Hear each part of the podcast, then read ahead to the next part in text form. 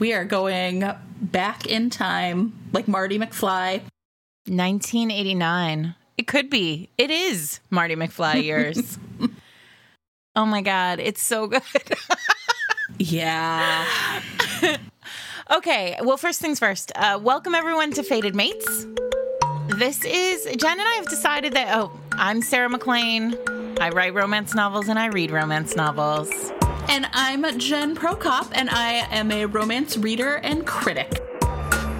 And um, we've been we've been saying we were going to read King, A Kingdom of Dreams by Judith McNaught for like months, and I kept saying like first I was writing and I felt like I couldn't do it justice, and then Jen was teaching and she felt she couldn't do it justice, and now here we are finally in a place where we feel like we are able to do it justice. We have read, we are prepared, and um, Jen and I have decided that we are going to end this season actually in July. So the like just like we did last year in July, we're going to end the season um, and move forward with season three, um, starting in the beginning of August.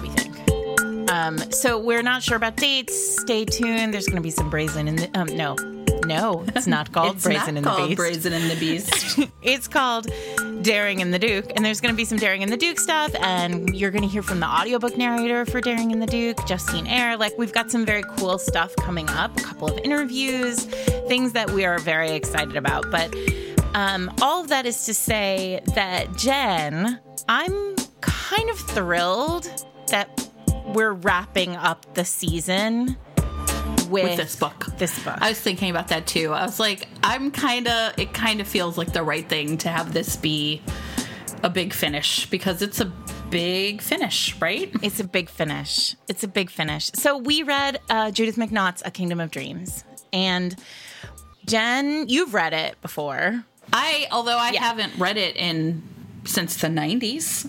Yeah. This is a book that I read at least once a year. And um, I don't think I have read it all the way through since we started recording the podcast. Like it's one of those books that I'll like start in certain in a certain place and then read through to the end. Um, so, but I think like as I was reading it this time from, you know, page one to the end, I realized like this really is for those of you who came to Fated Mates not through Kresley but through me, for those of you who are Sarah MacLean readers, um, this is the book that blooded me as as a romance reader. Like it is the book that I I can remember reading um, right when it came out. So I would have been, or maybe it wasn't right when it came out, but it was it was certainly one of the early texts. It was like I was, you know, maybe twelve when I read this, twelve or thirteen, um, and it to this day, like there are moments in this book that just one blow me away and two i can so see the bones of my books in like this is like I I often talk about like oh we stand you know those of us who write romance right now like we're standing on the shoulders whether or not we like it we're standing on the shoulders of the writers who came before us like I am a direct descendant of Judith McNaught there's and this book is really like tremendously important to me. So I am really excited to dig into it because I think there are a lot of Judith McNaught books that are a lot of that are incredibly problematic, and I think this is one that maybe doesn't ride that line as much. Um, which is maybe good that I read this first and not Whitney My Love, which might have imprinted on me in a different way. Remember when we read um, Gentle Rogue, and I was like, for sure I read this. And then I was like, I don't think I read this. Um, I definitely was a McNaught fangirl, but I really liked a lot of her contemporaries, those sort of standalone contemporaries that she wrote. Isn't that like perfect? And Yeah, perfect and paradise and double standards. But I definitely read this book. It although it's funny, it's I think when I think of kind of medievals, which I think is what we'd classify this of, um, the ones that I probably imprinted on were Julie Garwood. Yes. But I definitely read this book and the act of rereading it was like a total act of rediscovery for me. I was like, "Oh my god, that's where that came from." Yeah. Oh my god, that's where that came from. There were any number of moments in this book where I thought to myself, one, I could write a dissertation on this paragraph, like this exclusively these like three sentences. And two, that Judith McNaught was so far ahead of her time. To the like, there are things that she does in this book that now in 2020, some romance still hasn't figured out how to do.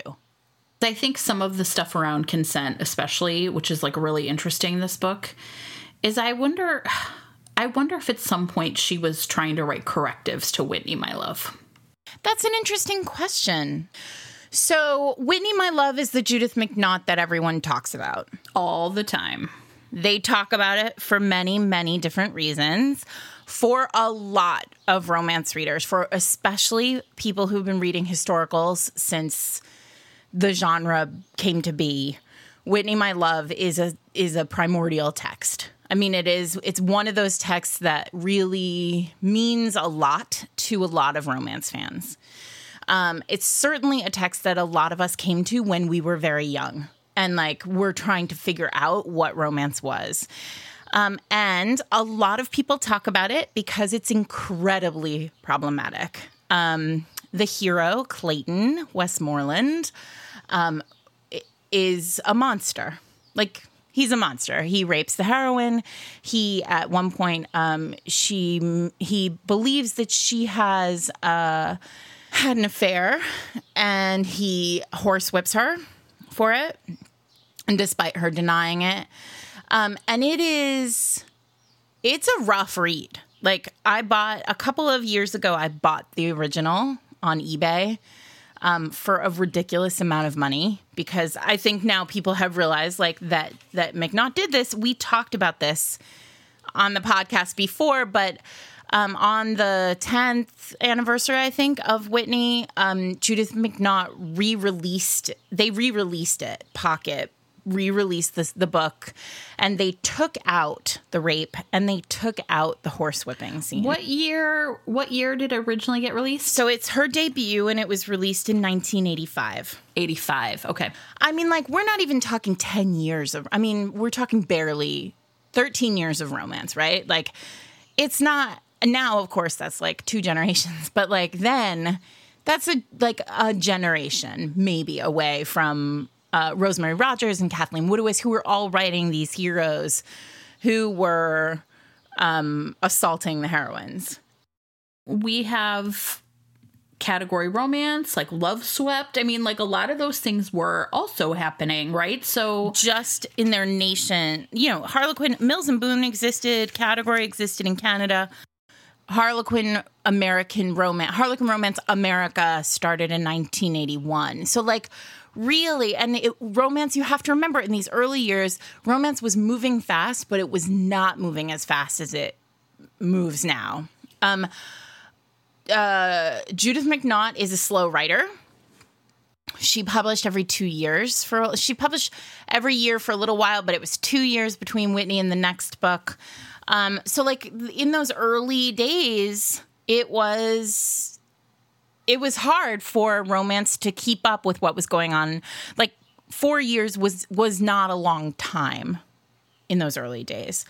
So, um, I don't really want to get into Whitney aside the aside to like aside from like acknowledging that she re you know they republished it it was published with an author's note where she basically says like i made changes to the text there's a lot to unpack about this as a question like how do you we talked about it, I think. I'm just going to say this in case you want to go back and have this con- and like listen to Jen and I sort of unpack this conversation of like what is the value of an author going back and re rewriting. We talked about it when we did the novella episode for Kresley, which we will link in show notes, but it's because Kresley made some changes to one of her novellas. Now changes get made and Kindle versions just get updated and there aren't author notes. So I think it's really interesting too to think about the fact that at that point it was marked, right? Like, hey, this happened. Yeah. I made these changes.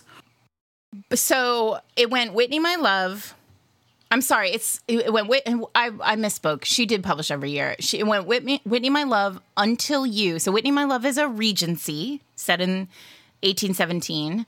Until you, which I think is also it's that's um Sheridan. So that's uh, I don't know. I'm not going to say the names of the characters because I don't have it in front of me. But until you, um, once and always, something wonderful, and then Kingdom of Dreams. So it's her fifth book, and I think you might be right that she is doing something in the text, particularly with the hero Royce West- Westmoreland, who is so. This is medieval. He's the ancestor of Clayton Westmoreland, right? Which is, I think, really interesting, like an interesting choice to go back to medievals with this family. And then, um, although, you know, people like Jude Deveraux were moving back and forth, like they had these big families and were moving back and forth. But there are seven Westmoreland books, and A Kingdom of Dreams is the only medieval. So it's like the backstory of the family.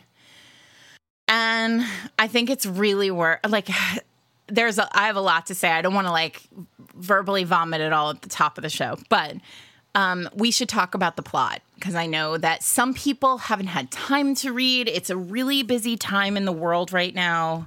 And it's I don't think it's available on audio, which I think I, I actually went to look because I was sort of curious. And um, if it is, I couldn't find it, which is, you know, it wasn't like the easy places. And um, I think that's really interesting too. Um, okay, let me do the plot really fast. So, um, our heroine is uh, Jennifer Merrick. Yeah, okay, pause. Really fast. What's it like reading a heroine named Jennifer? Super weird, especially Yeah, because is it really? Yeah, it's super weird. Um, which I also don't know how I don't do this. I mean, Jennifer is like every forty-year-old white lady's name. How is this not something that happens to me all the time? I don't know. um, it's oh god, so interesting. So it starts actually at chapter one is the wedding. yeah.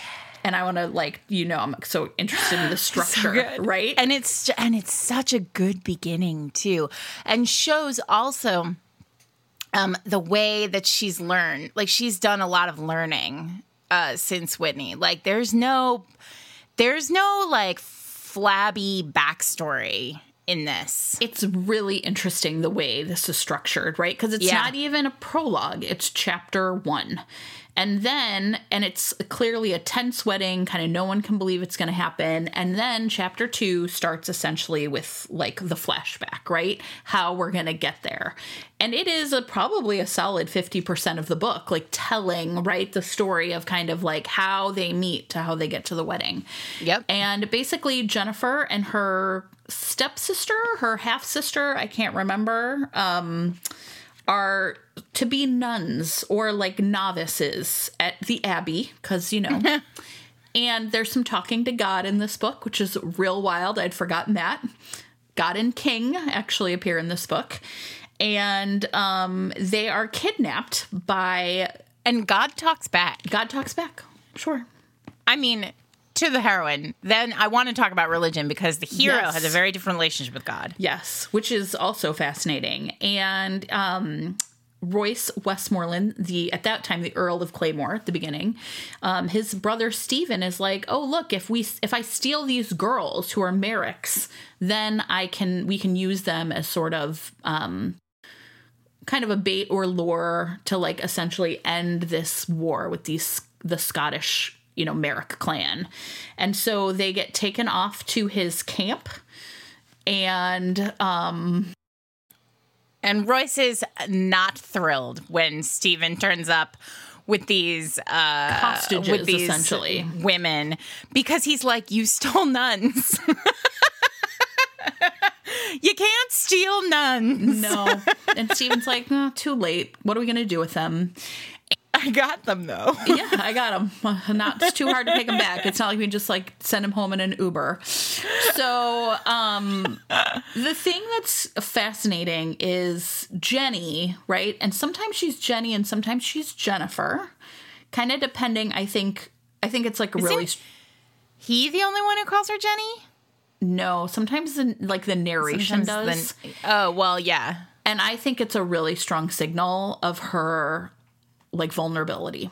Yeah. Right? Like she's younger, she's scared when and she's Jenny. And then it, it's just really interesting. So there's like it's it it doesn't firmly commit to one or the other. And then um she and her she stages a bunch of escape attempts essentially right and finally not just stages a bunch of, of escapes like really is committed to get them to get them out out. Like this is not like a one-time thing. This is like she is she's kind of feral and like and like she is like a caged animal which is essentially what like and she is a, a kidnapped person who is like willing to do anything to get out earlier today i was talking to jen or I was I was uh, texting with Jen and uh, Kate Clayborn,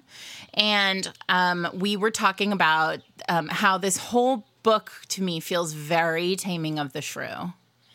And um, Kate knows a lot about the Taming of the Shrew, so I asked her like if she you know because she knows that play really well i think. Um, and so i asked her um, just now is kate only kate to petruchio and uh, the answer is yes. He like she is not Kate to anyone else. Like so I think you're right. I think you're onto something where I think this book is very I think McNaught was really like tracking Taming of the Shrew and we'll talk a little more about why I think that. But the nickname thing, yeah, it coded to me as I was sort of coming I was putting together my theory about Taming of the Shrew, which of course most if you also saw this, you're going to be like it's not really a theory, Sarah, it's pretty obvious. Because there are two sisters. One of them is really beautiful and kind and like birds a light on her shoulder. and then there's right. like this feral Jennifer who is a lot like my Jennifer, I'll say. Thanks. no one's taming me though. Like, I feel like you would always have a dagger in your bliaut or whatever that's whatever called. called. Absolutely. um, yeah. In fact, one of my most perplexing things about rereading this book is last time you mentioned that she's an unlikable heroine, and I was like, "Are you kidding me? This bitch is amazing." Like, oh, she's totally badass and incredible. I was completely like, "Wait, people don't like her." I was dumbfounded by it. Dumbfounded. Jen, she is the primordial unlikable heroine. People, if you go on like Goodreads, don't go on Goodreads. It's terrible. But like if you go on Goodreads and you read the bad reviews for this book, it's like Jennifer is like the worst character. She doesn't deserve love. Like she's horrible in every way. I was like, wait, this can't be right because this no. woman is amazing and I want to roll with her.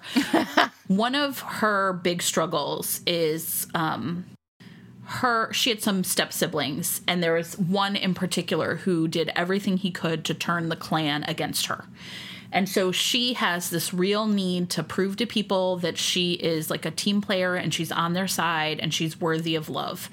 And it really sets up a lot of the things, a lot of her behavior, because as far as she's concerned, she's been captured by her enemy. And if you're captured by your enemy, you do any fucking thing you need to do to get free, right? And in fact, one of my the part of this book where I was like all in and ride or die for her was when she says to Royce, "Well, like, how would you feel if you had a daughter in this situation?" And he's thinking, like, "Oh, I'd want her to be safe or something." And she's like, "Wouldn't you want her to fight every way that she could?" And I was like, "Hell to the yeah." And I think that that's the part about her that is, but I think it's also her her character arc, her growth arc is. Um, misplaced about misplaced loyalty. Yes. Well, I mean, what's really interesting is the the story, the the internal plot for Jennifer is learning who she should like that family isn't always by blood. Sometimes it's found, right? And misplaced loyalty. The external plot is Jennifer getting gaslit by all these fucking assholes. Like her father, her stepbrothers. Like I wish they would all just die in a fire. You die in a fire. You know what else, though, I remember thinking is how strangely grateful I felt that it was her father and her brothers who were so terrible to her and not women. Yes. There are no there is a there's like a every woman th- these women are ride or die for her.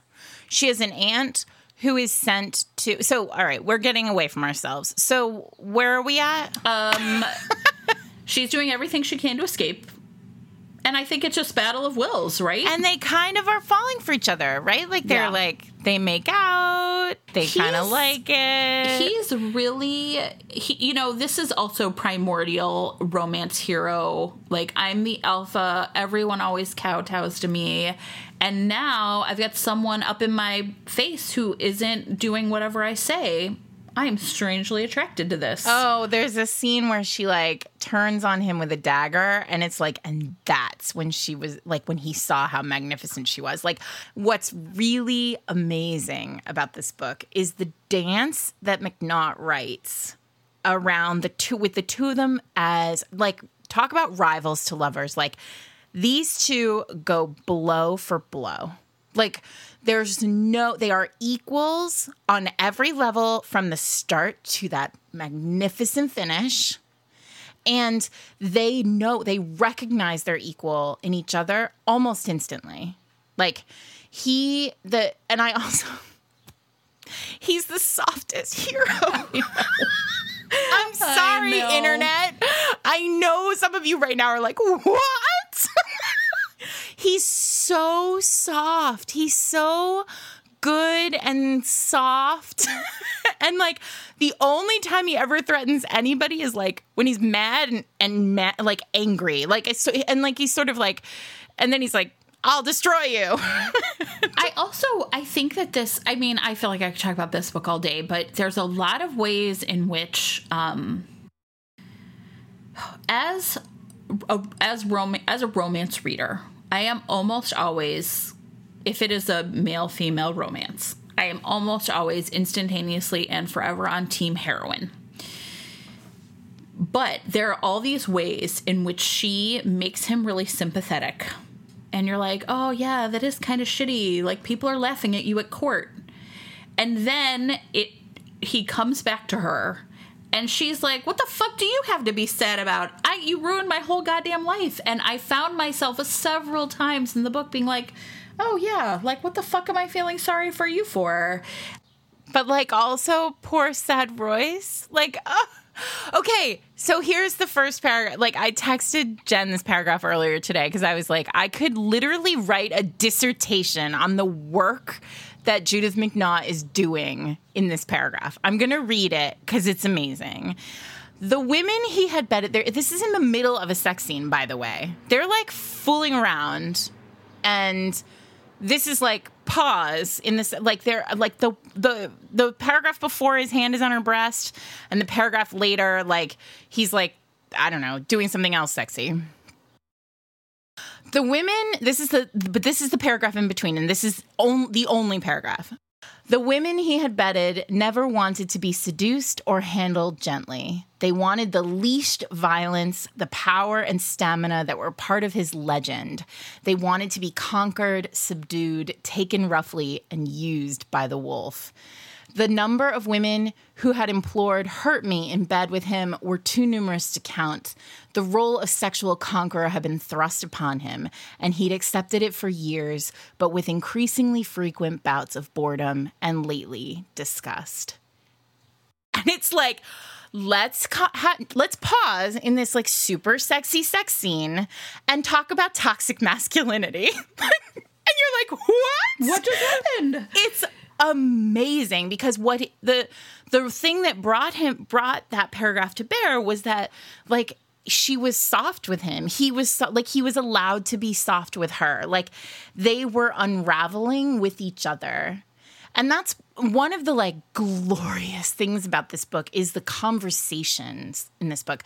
There's so much laughter between these two characters who are like at each other's throats the whole time but like can't help but really enjoy each other's company too.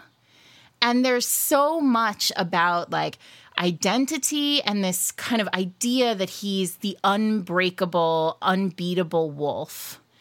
And and what that means like essentially i think what mcnaught is saying here in this paragraph is um is she's really like questioning what the alpha is like what has come before you know brandon from the flame and the flower never had this kind of self-awareness this you know awareness that like he was both like he like the alpha was thrust upon him there's something like you want to talk about somebody who's like soft and like nuggety at their center. It is Royce Westmoreland, like medieval, like jousting, like slayer. He's got a whole exit plan. Okay, so let me tell you, I am always really interested in books that are not just like Regency, right? And we've talked about medievals kind of generally uh, before. I think we did we did a Scottish romance interstitial, which and often Scots Scots romances are are medievals. Yeah, but I'm always really curious about like the timestamps, right? So it's 1497, and I was like, what? A, what the fuck, right? What happened in 1497? Well, it's when America Amerigo Vespucci set sail for America, but it's also right in the middle of Henry VII's um, like sort of reign.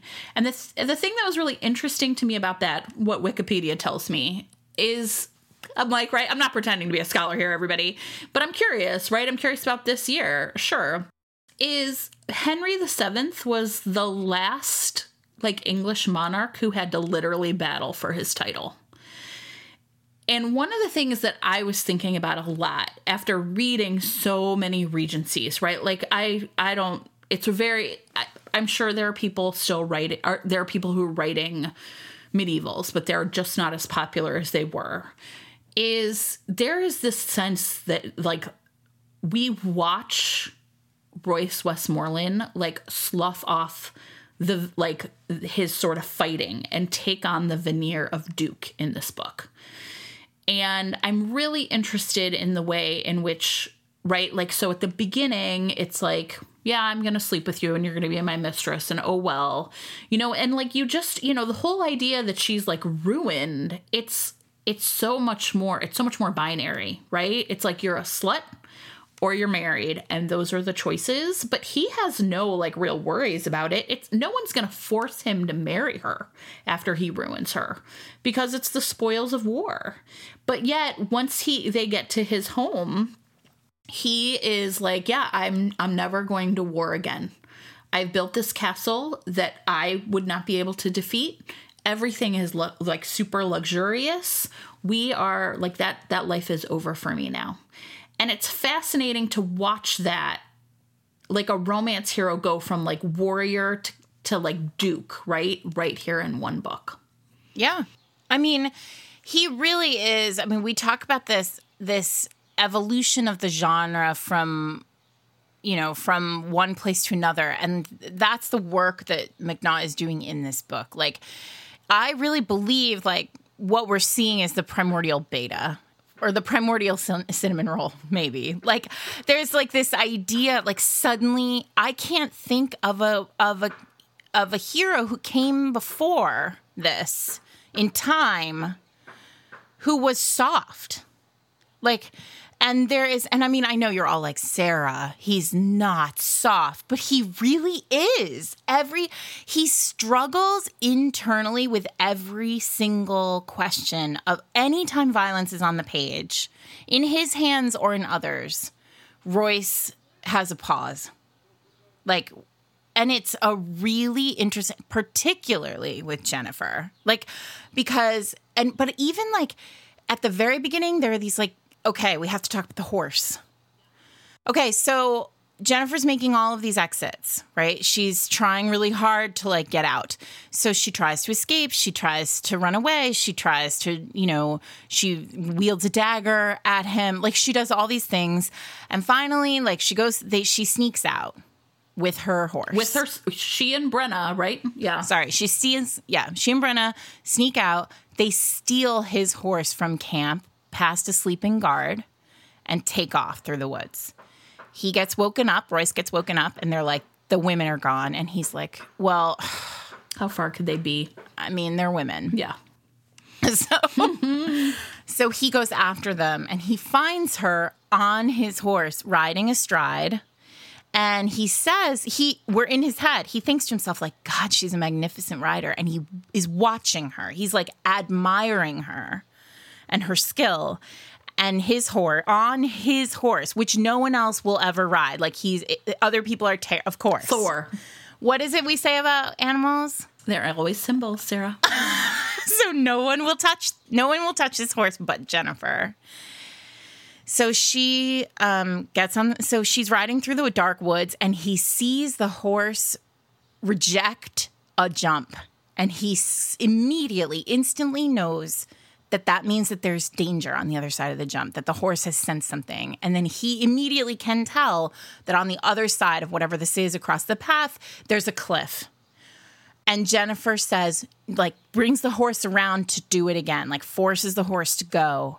And the horse takes the jump, throws her off its back, and and like slides down the cliff to its death. And oh boy, and we switch smart POV switch here. Like we switch immediately to Jennifer, who is horrified by what she has done. And then because she kills the horse. I mean, she kills the horse. Yeah, she kills the horse. And she has been reckless. Like, right, she cuts up their blankets oh, and she sews their clothes together. And she was like, I'm going to do whatever I can to get out of here. And now she realizes that there is a price. Are consequences to actions. And so, and in this, so, but she, then we're in her eyes and she sees Royce like climb down this cliff oh, God. To the mangled, broken body of his horse, where he kneels mm-hmm. and like speaks, like basically like stro- like gives this horse like his sadness, and she she has to bear witness to like what she's done, and he comes up and he's enraged, and as a reader, you're like, oh shit, like people who've read Judith McNaught at this point are like, oh shit, this is where he beats her. Right? Like, this is the part where he It's going to be bad. is right? going to be this terrible hero that we all sort of now have to like think through why it worked in the days that it did. And he doesn't. No. He's so angry and he yells at her and he definitely tears into her, but he's like you didn't you're he just calls her on her bullshit and he's like that horse is better than you. That horse did everything like you asked it to do and it killed itself for you. All horses are symbolism. And so all horses are All animals are symbols, everybody. You guys- You're welcome. it killed itself for her. That's that's going to come back later. Yeah, it is. well, and then she says it. He's like, "You're lucky. You're so lucky you didn't die too." And she says, "He threw me off before. Yeah, she admits it.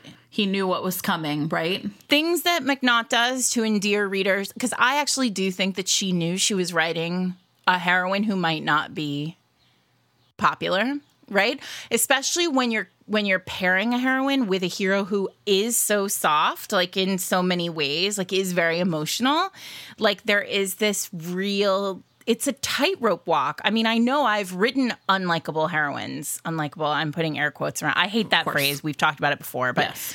I've written those like heroines who are difficult to understand, heroines who maybe make choices that you wouldn't make, like heroines who, as Jen would say, are truly backed into a corner. I think that's exactly right. And she's been backed into a corner though for years and years by her family, By her circumstance, by her gender. and she was accused of all these terrible things. She was accused of killing a friend.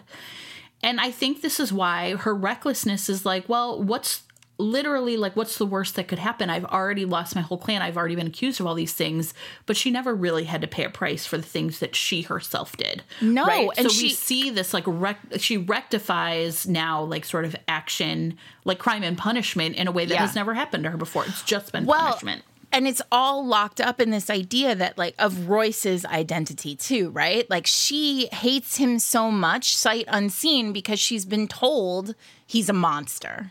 Right. And so when she finally engages with him and it's clear that he's not a monster, like he's a he's a noble dude who's just fighting on the other side of a war and wars are terrible. It's this really interesting challenge for her because she has to unlearn un she has to basically deprogram herself in order to find the part of her that can love right that Right. then can see the truth in other people but one of the things that joe um that judith mcnaught does really beautifully here is um jennifer doesn't lie she Right. it's it's almost like she's one of Kresley's vampires. Like she cannot lie. Yeah. She doesn't like at, at no point does she ever she she defends her family to the to the extreme. Right. Like it's terrible how long of this book it takes for her to realize that her family's monstrous. Um but she never lies. And that the fact that she told him that the horse threw her, yeah right you know, I also think it's at this point in the book because I it was really at this point that I was like this is why chapter 1 has to exist.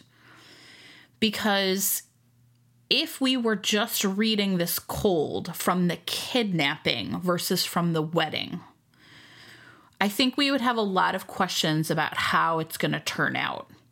And I think it's really fascinating the way chapter one essentially sets up that all of this subterfuge about families and her like it's it's not going to work. It somehow like I at that at this moment I I wanted him to walk away from her and like give her some time to grow up. I was not mad at her, right? I actually was like, yeah, you're going to do anything you can to escape from your enemy. Like, good for you. But it was really impossible to imagine how these two were going to like move past this. yeah. I, I just found, I mean, and that's the thing. I mean, in a book that I've read before, to essentially time and time again be like, how is this going to fucking work out? Yeah. Is it is um it is masterful. Well, I, it also feels so authentic. I mean, I said before the external cl- plot being like her family gaslighting her, but it's really painful to read. It is what's happening painful. to her. Yeah. because there are definitely moments like there's a moment. So, um, they're like starting to like each other. Yeah. right and and they like go for a walk in the woods and it's really mm-hmm. darling and they kiss in the woods and it's just like really nice and he says she says like and then she looks over his shoulder and she sees her brother They had who, sex the night before. yeah they did they did It's yeah. not just kissing, right? Like well no but they kiss in the woods Yeah, yeah, no, no. But I guess I just want to say at this point, it's important. they've had they've she- done it Yeah, and he's sort of. Brenna has essentially escaped on her own. She's like come up with a plot she thought would get both of them out, and and you know Jenny's so used to being the plotter she doesn't actually even put two and two together and She think Brenna is up to it, Yeah. right? So Brenna's gone, and now Jenny's on her own, and she essentially made a deal to get her sister out, and so um he you know, they have sex and he spoils her and he's like, Yeah, you're going to be in my bed. And then the next Yep. morning, he is so happy.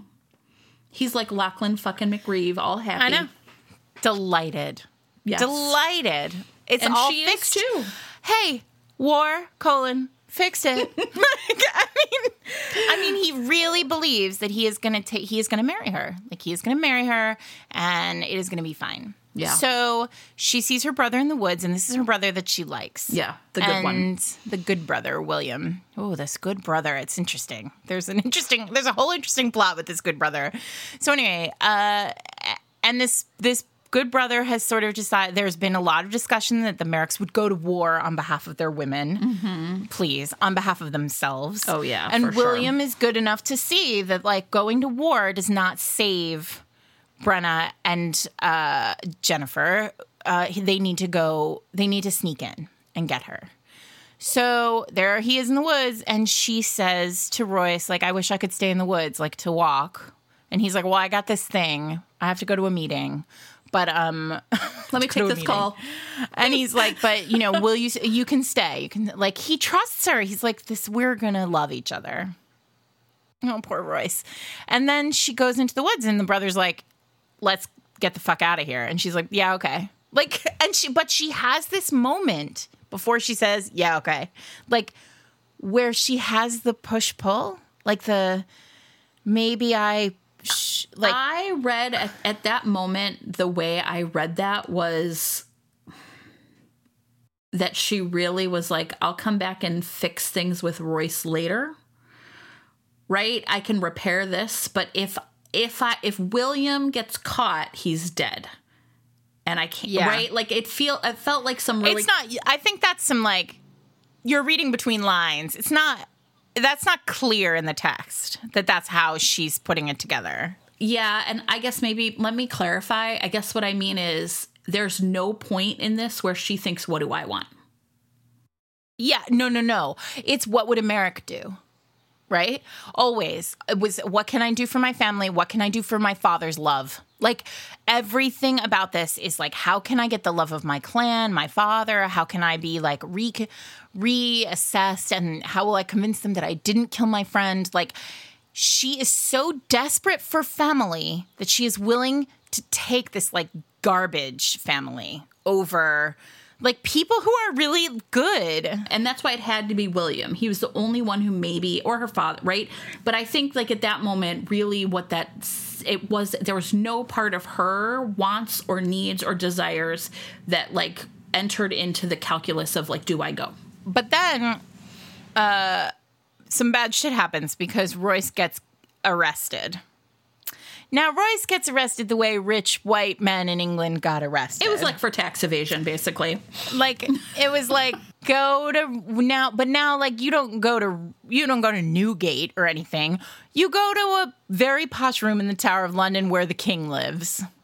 Right? And you Oh, I do want to say oh no, it's fine. So he goes to this is- this is all this will all connect. Um so he goes to the Tower of London and turns out King Henry VII is not thrilled not thrilled with really any of this. The Pope is real pissed. Like, what are you doing stealing nuns? And uh the punishment is you got to marry this. So, oh, so, but when he gets there, he doesn't know. He doesn't know sort of how it's all gone down. And he's really fucking delighted. He's like, I'm going to, it's going to be fine. I'm going to tell Henry that I'm going to marry her. Like, she's my, like, she's my fiance. Sure. And he is there's been a hint that he knows this could be coming. Henry likes to solve these problems by marrying people off. Well, what a, what a chick. Henry notoriously, I mean, so just not to spoil the end of this history lesson that you were learning on Wikipedia for you, Please spoil it. but Henry VII married his eldest daughter, Margaret, to James, King James. So, like, there's a kind of, I mean, like, he he also put his money where his mouth was, so to speak. He was like, "Goodbye, daughter. Go fix our problems. Go go end this war." Well, then, like the irony, of course, of Henry VIII being like, "Yeah, marriage. Let's do it up. I'm gonna keep marrying these bitches until." Marriage is the solution to everything, apparently, for the British monarchy. Who could tell? Who, knows? The Who? Henrys. They loved getting hitched. I mean, So when we meet Royce, like we see how kind of soft he is inside, like his sadness for his horse, his goodness. But he, up until this moment, had been feared throughout England by friend and foe alike. yes. And now, And now he's a laughing stock because this 17 year old girl who's supposed to be a nun has gotten the best of him every single time. the Merrick slut. The Merrick slut. And his humiliation at sort of having lost that. In the paragraph you read, he's like, I just want to like slough this off. But he, not this way.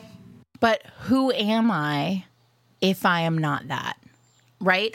I fucking okay, you guys. I said this was the book that blooded me. I said on Twitter to somebody the other day when they sort of like kind of question like why we would read this book.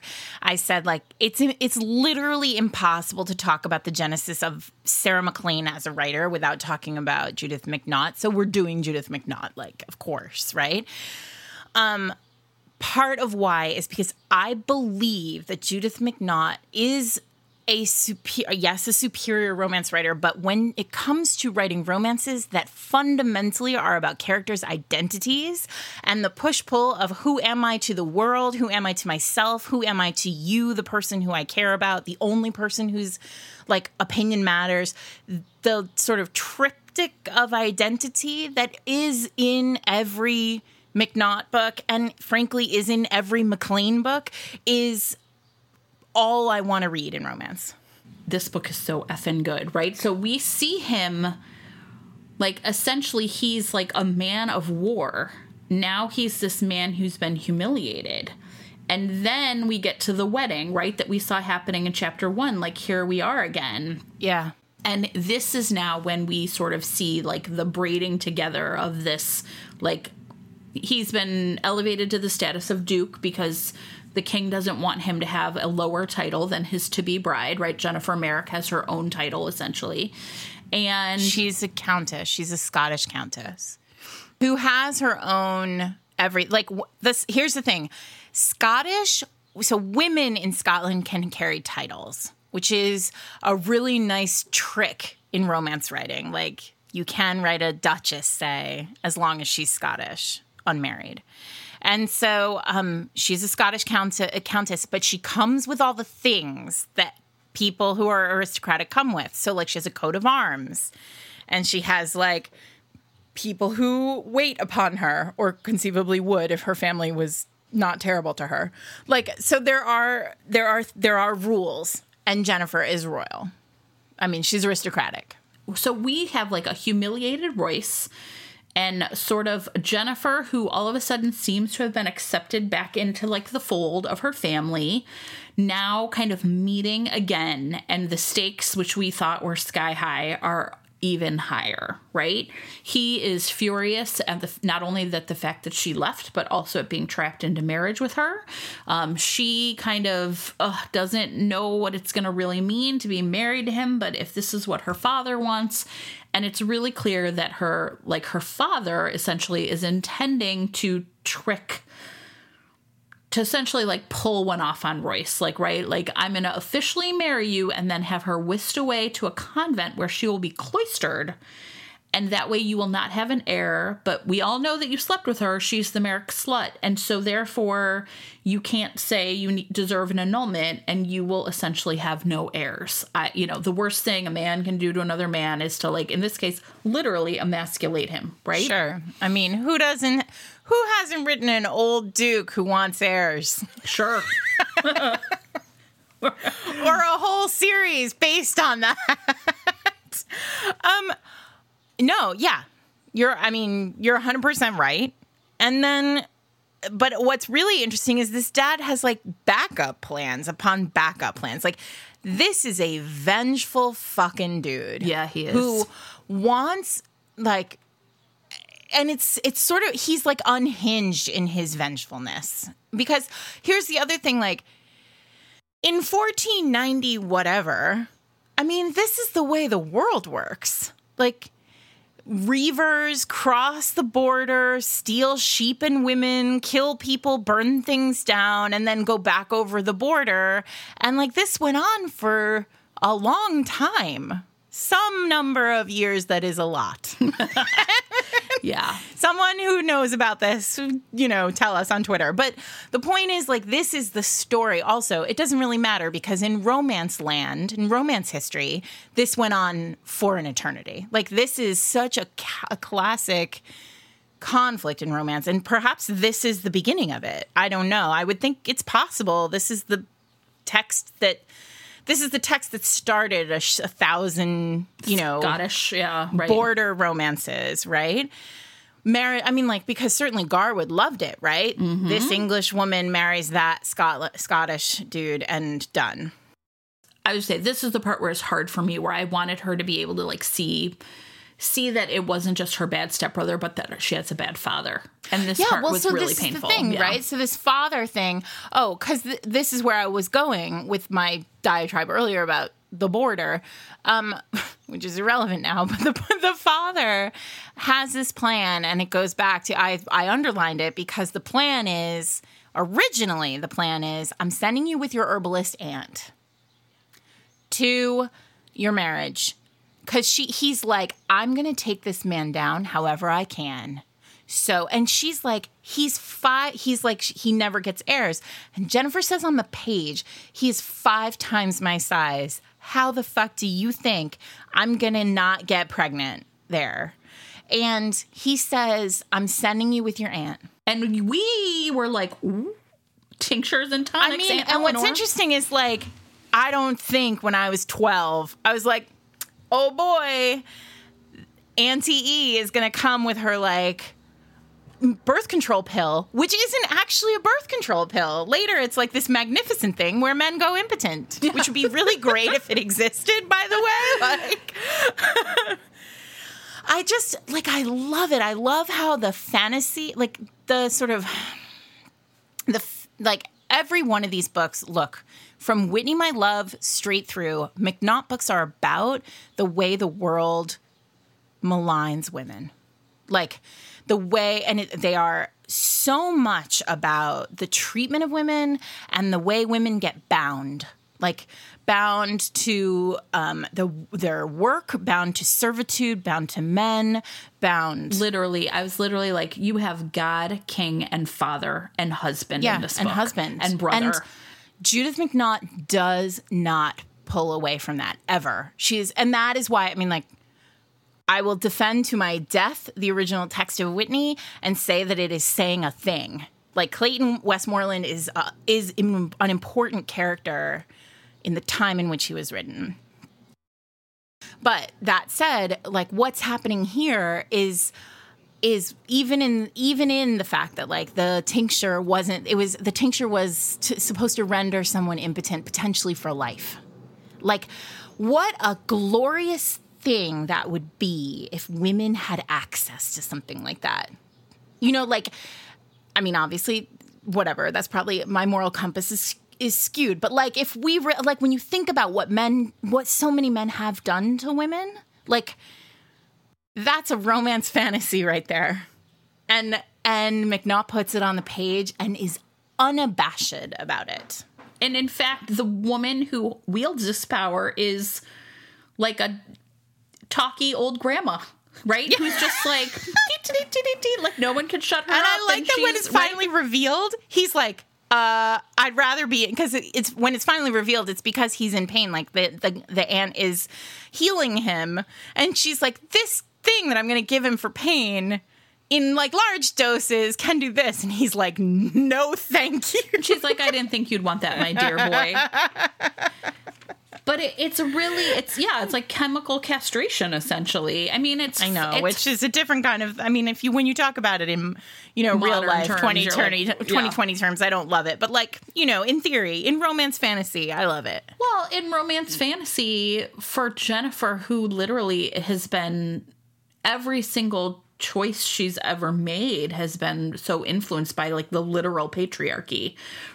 So it makes sense that there would be this like escape hatch, right? That it's like the women in her life who who take care of her, who support her, who go along with her her plots and plans, who sh- you know she wins over like the the ladies maid and the other people by essentially listening to them, right?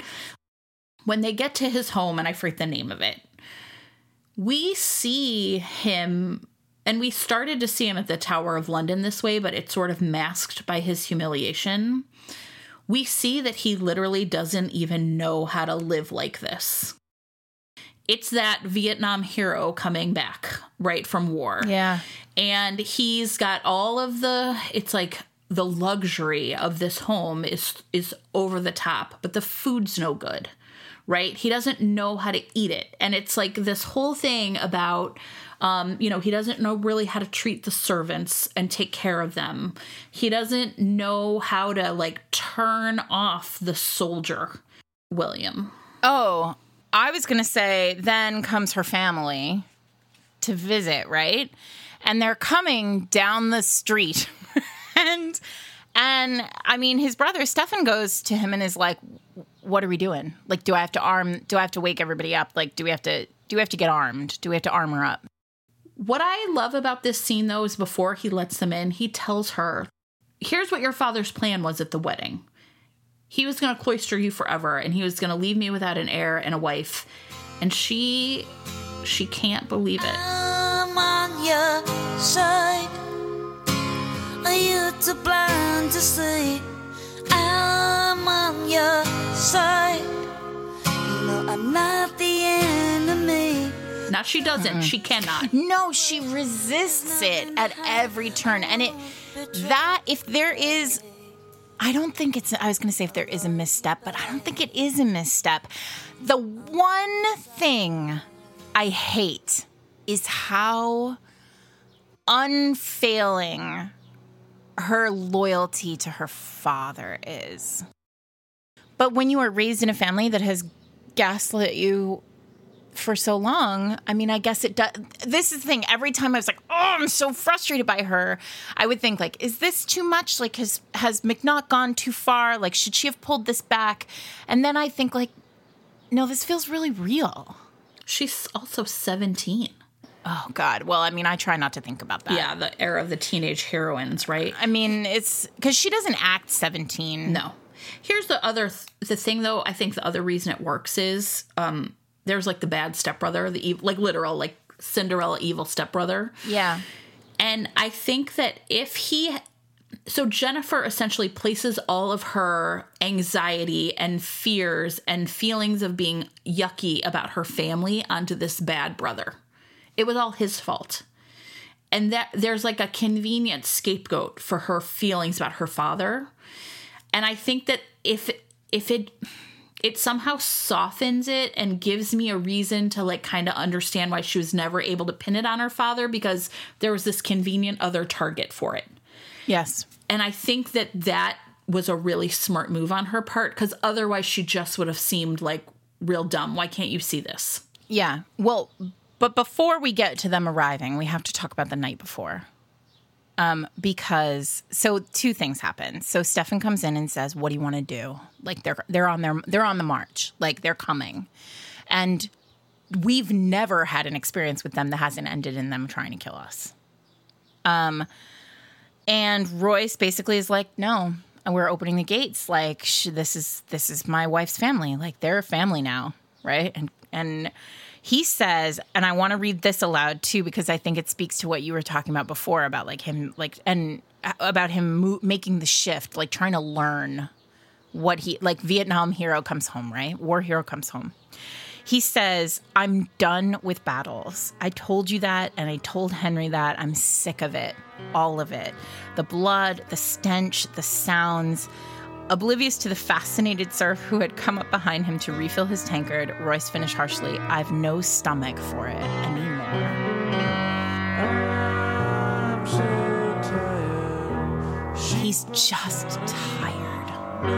And I love it. I love it I because it it's such a complicated thing to do to a hero at this time. Like now we can say like now we have we have seen generations of romance heroes like put, doing this push pull with war, with battle, Mm-hmm. right? With masculinity. But like this really is McNaught pu- like peeling apart what the alpha is and saying like is it even like is it a mantle that we wrap men in or is it like a thing that comes from within Yeah. right and then several pages later it's the night before her family arrives this is when um, jennifer asks for her favor which is um, well no it's two things it's not it's when royce then says to her for one night for tonight could we put aside our differences and behave like a normal newly wedded couple at a normal marriage feast And he's just like, can we just not? Can we just not? And then he gives her, that's when he gives her the power to, which is so great. I mean, I've used it a thousand times, right? Like the, I'll give you a favor, whatever it is. And it'll come to it'll come to pass right at the low moment. Right. Here's the thing, though. I will also tell you this was a moment as a reader where I was truly surprised because he is so bitter and so angry about the wedding and about this fact that he's being tricked and they're, you know, riding back and she, there's like all these days of silence and then it finally kind of breaks down. And I literally at this point in the book was like, oh, we're about to enter that part of an old historical where the hero is unrelentingly terrible to her for a long time and it didn't happen. Not really. It didn't happen and I was like, "Oh, He's magnificent. He is a magnificently written hero. And I was I was I was dreading it. I know. And then I think the thing then to me this scene where William Well, then right? it gets, then it gets, then suddenly the fingers get start getting taken. Yes. well, but it's fascinating to me. Okay, again though. So William, her brother, like at the end of this meeting, this like sort of tense meeting where he's like, "You're not taking her. We ma- we've married, and here's the friar who performed the wedding, and you know, um, she said, "You just don't hurt my family." And William pulls a dagger. Now it's literally as a reader, I don't know about you. I was like, "What the hell just happened?" Because it all happens off page. yeah, it's bonkers what goes down. I don't understand. It's like Judith McNaught drank a whole lot of wine and was like, I'm doing it. Here's the thing, though, that I think is so brilliant about it. So it's like this scene. So William, now the good brother, is killed, right? And on her land, and he, and, you know, and he said, "I would, I would never kill your family." Is one is we see this as almost like a moment of like relapse in PTSD, right? In our kind of common parlance, like now, which is someone pulled a knife on him, and he immediately, like, even though he's been trying to like. Sh- like leave war behind war has not left him behind. Mm-hmm. But because of the way it essentially happens off page we also it's like we don't know. we don't know what happened. All we know is is the feelings. All we know is like how it feels. And this is it. She's like yeah none of this matters because how does it feel when you think the person you love has betrayed you when you made them promise don't do it and they Yes. And the and the way so first of all, we don't know Royce doesn't know. Mm-hmm. And Jennifer is like absolutely unreliable, right? Like she just she, we know now. We've been told for I'm looking at the book 377 pages. We've been told like Jennifer has no frame of logic, like or like ability to be normal related to her family, right? So and Royce, who has always been stoic, right? Like has always been solid, solid as a fucking rock, is suddenly like, I don't know. I don't know what happened. And and McNaught names the emotions. She says his doubt erupted into an almost unbearable guilt. He'd been judging men and the danger they represented to him for 13 years, and he'd never been wrong. And tonight he judged William harmless. And me, as a writer, I'm like, this motherfucker killed the good brother at 80% of the book.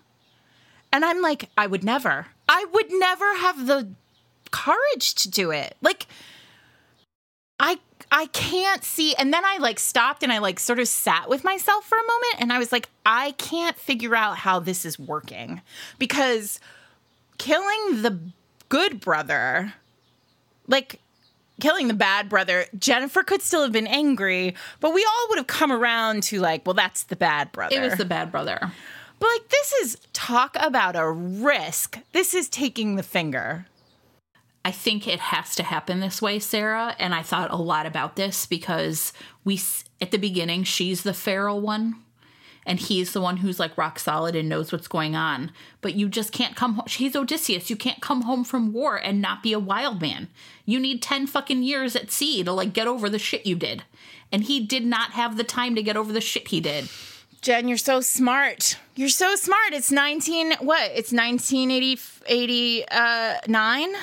Yeah, I mean like this is lived experience for also, I mean like we haven't done our Vietnam episode, but I like know. I'm obsessed with the idea. I don't know if we ever will because I don't know if I can do it justice. But he is he like he switched from being sort of like warlord to duke in 33 seconds. Yeah. and it can't sustain itself. And now we see that he that he needs her.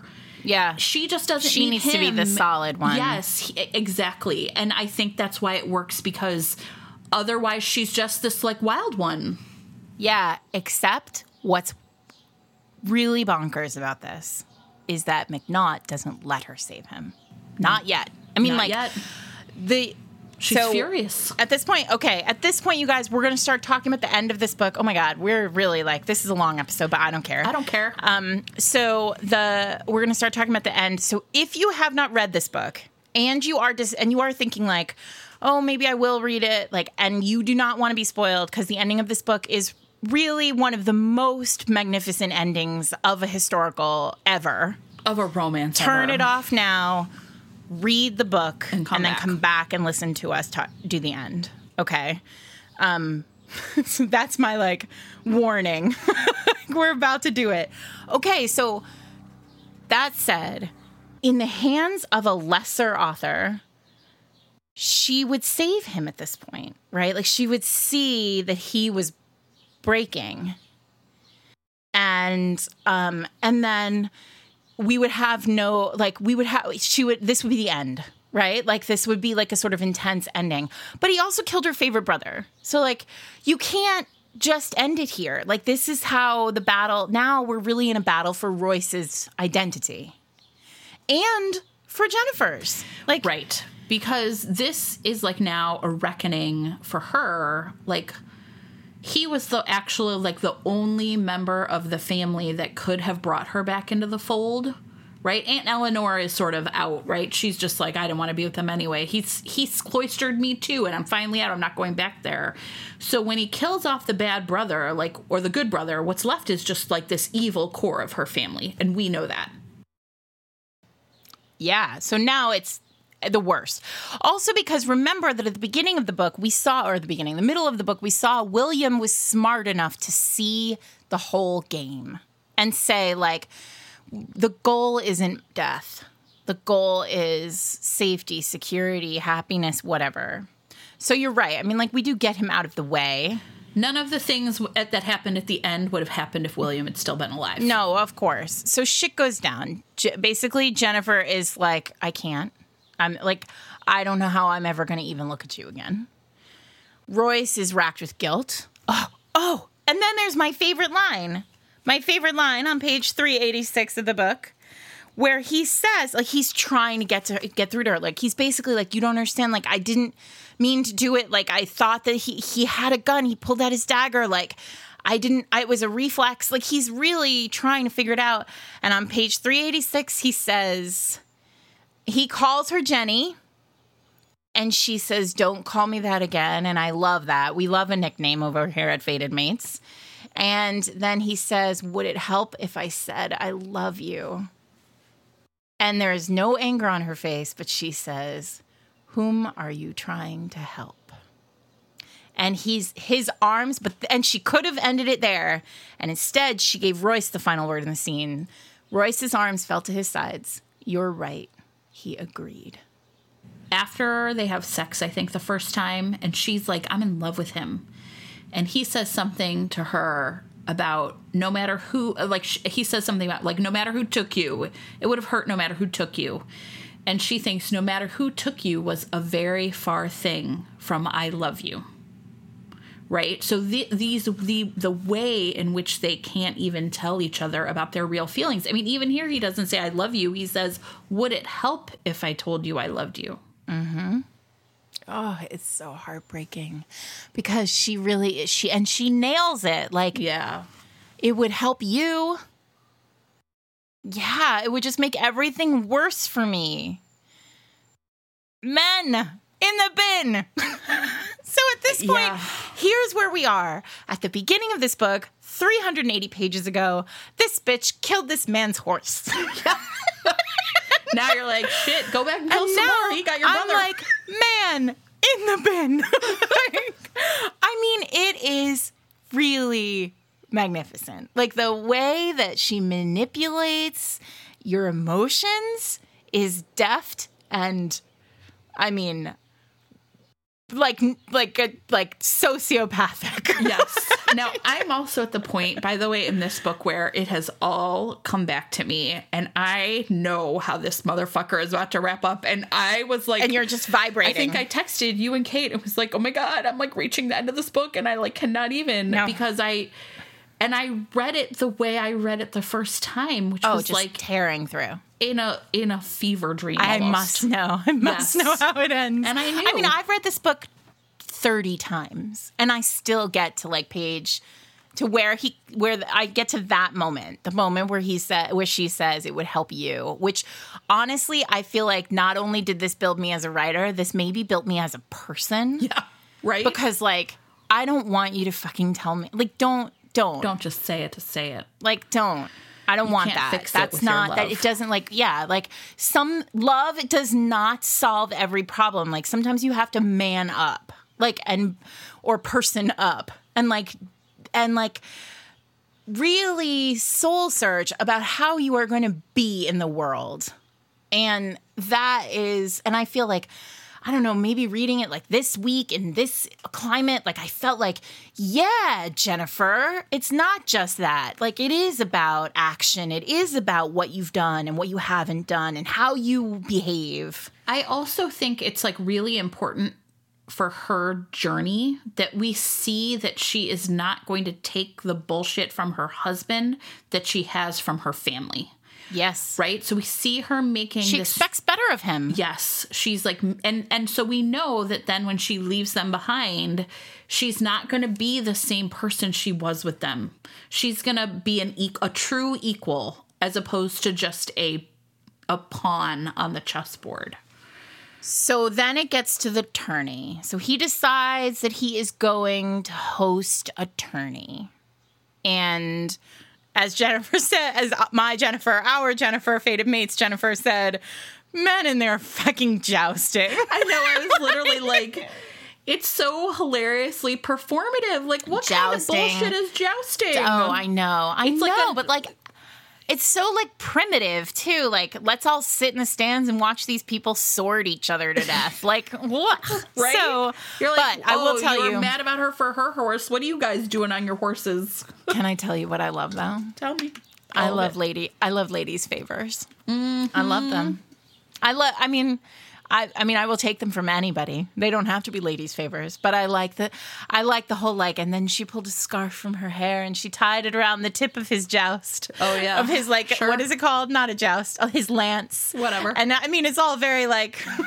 Real phallic, I mean, it, everybody. it could sure. maybe be phallic. I don't know. I mean, it definitely is.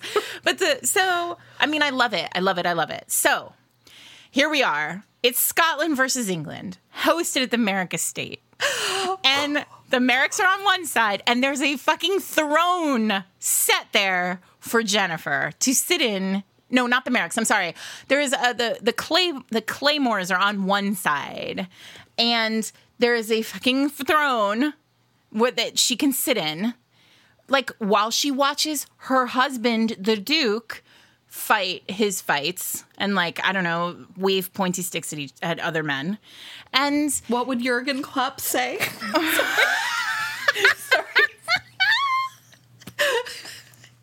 Jurgen Klopp will be played by Aunt Eleanor in this version. oh yeah yeah Right?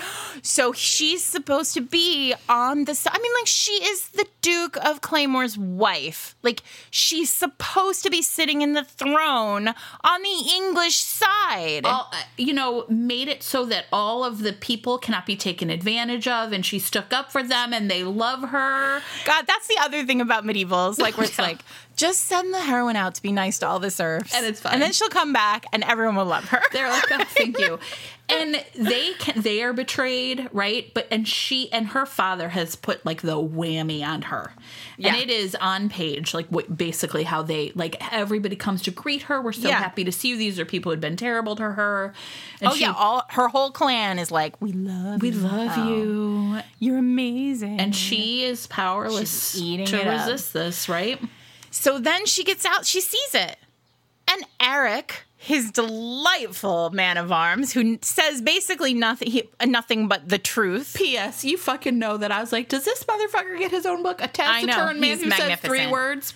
and is afraid of snakes. My favorite, my favorite like non-romance line in this book is when um, Royce says, Eric, she says, "Wait, Eric, Eric, who is like eight feet tall and like weighs five hundred pounds."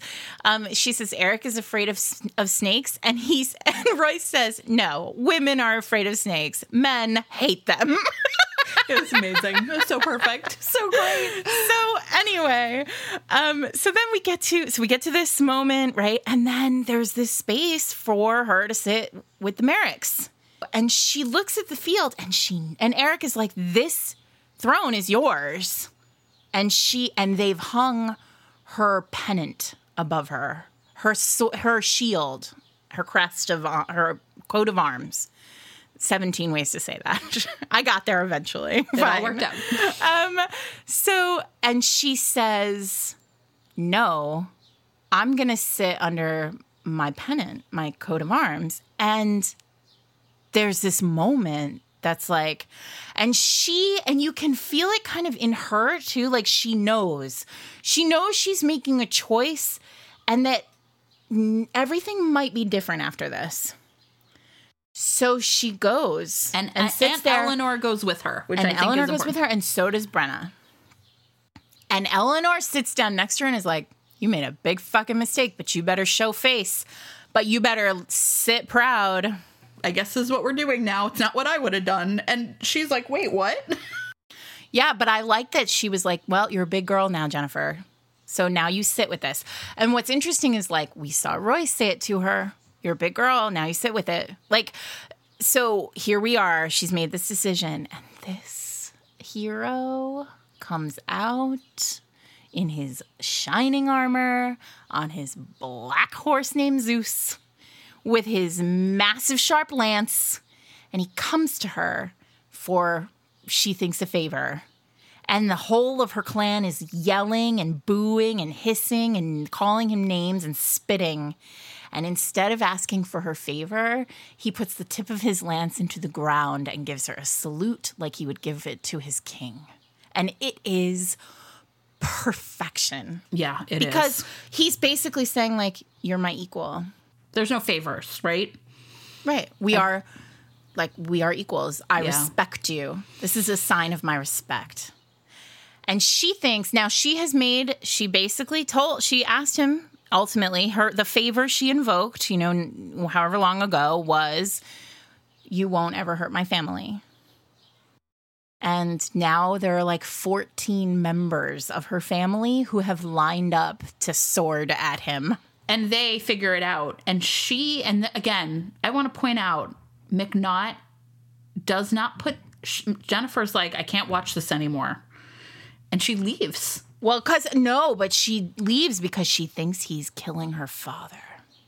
It's a real bad moment. It's very bad form on Jennifer's part. yeah she's like fuck it i'm out of here Because we're still here. Here we are. We're 95% of the way through the book. And this, like, brat is still saying, like, I he promised he wouldn't kill my family. And right. So she bounces out of there and she's but just she listening. can't she's never seen war. And that's been on the page multiple times. Like we've been reminded as a reader over and over again he's described war to her like she's never seen battle.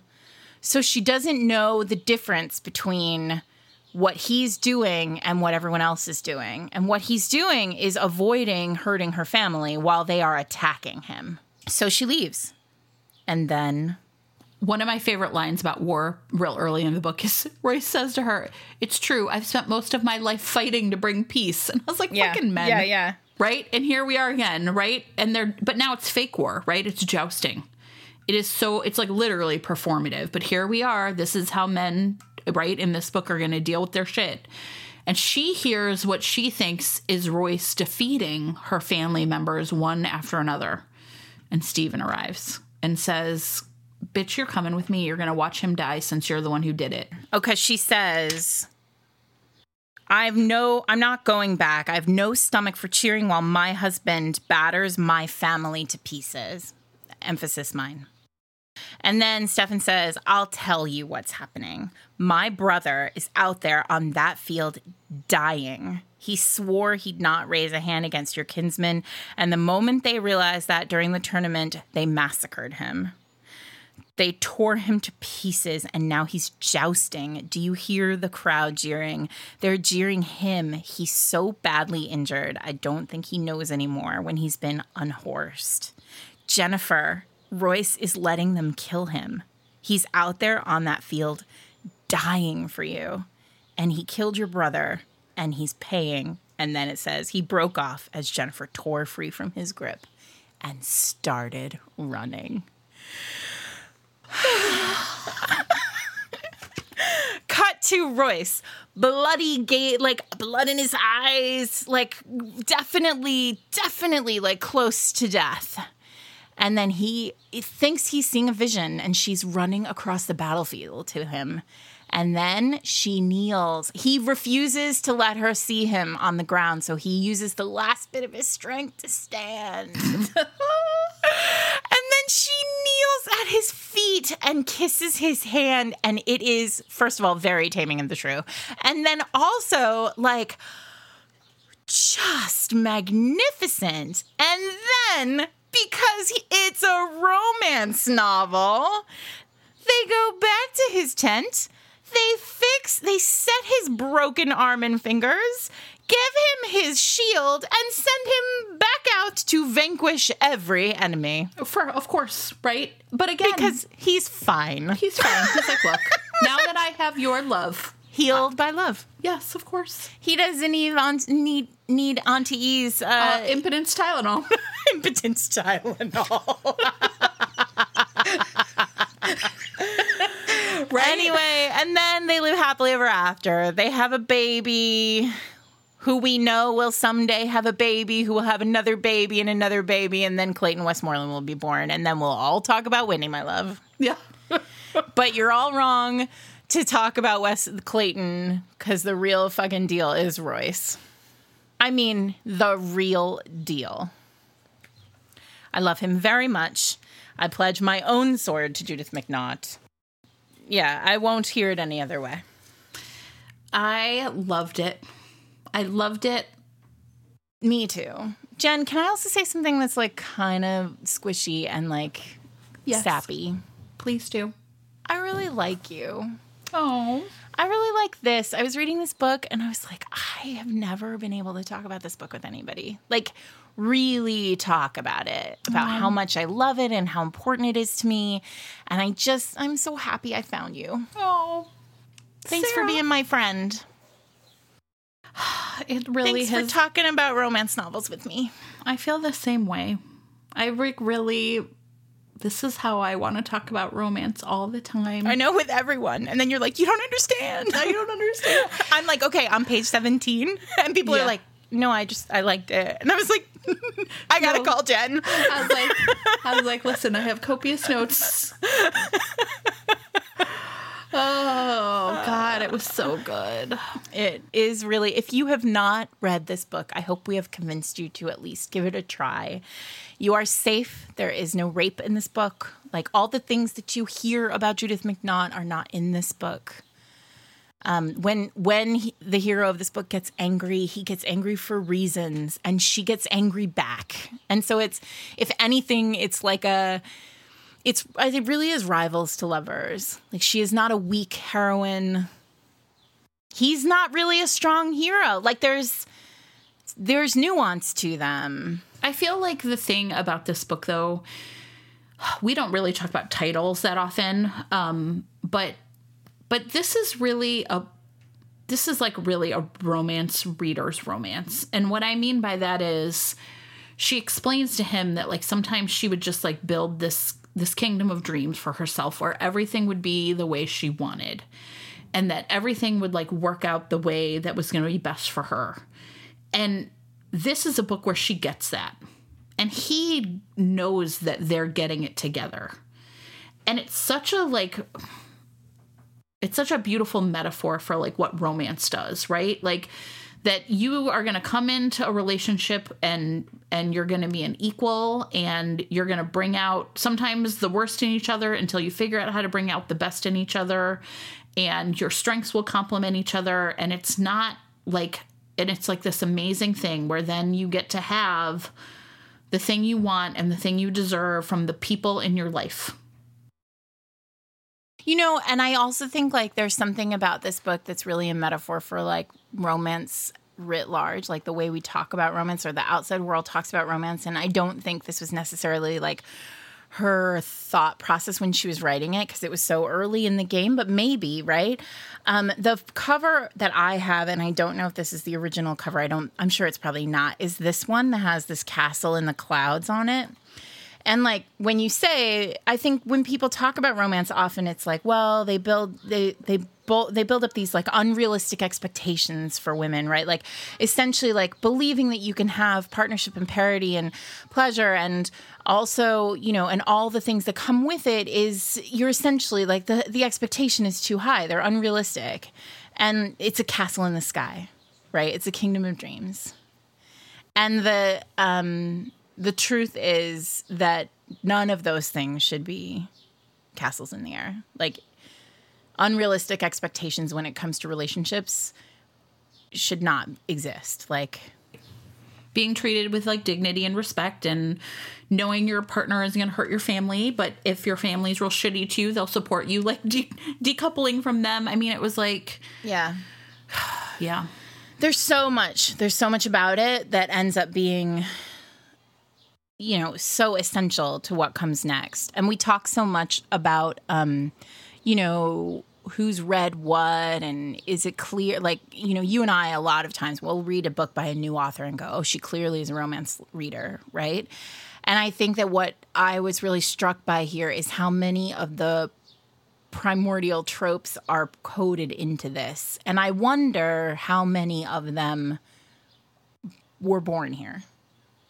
You know certainly at the hands of mcnaught maybe not in this book but I mean, I will, you know, I will always, I, I, you know, I would really, I would really love an opportunity to talk to her. She was, she's like that person who I would, oh yeah my God, I mean, just like, an, like 30 minutes.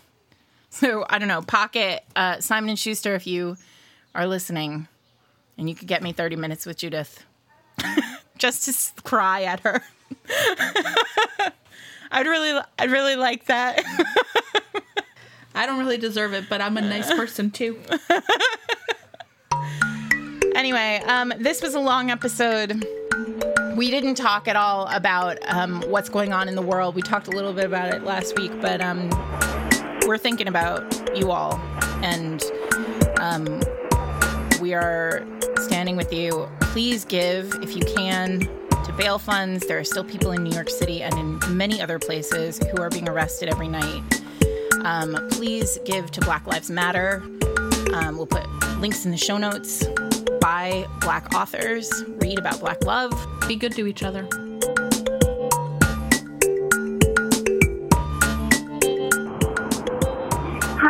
my name is Lydia. I'm from Carson City, Nevada.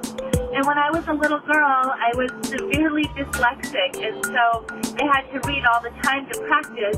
And my grandmother gave me Harlequin and Silhouette romances starting when I was about 10, I think. But the book that blooded me to historicals, Whitney My Love by Judith McNaught, um, I bought it with my own money from my first job at McDonald's and I read it under the covers at night because I, I thought I would get in trouble for having a historical romance. My grandma thought they were a little bit dirty.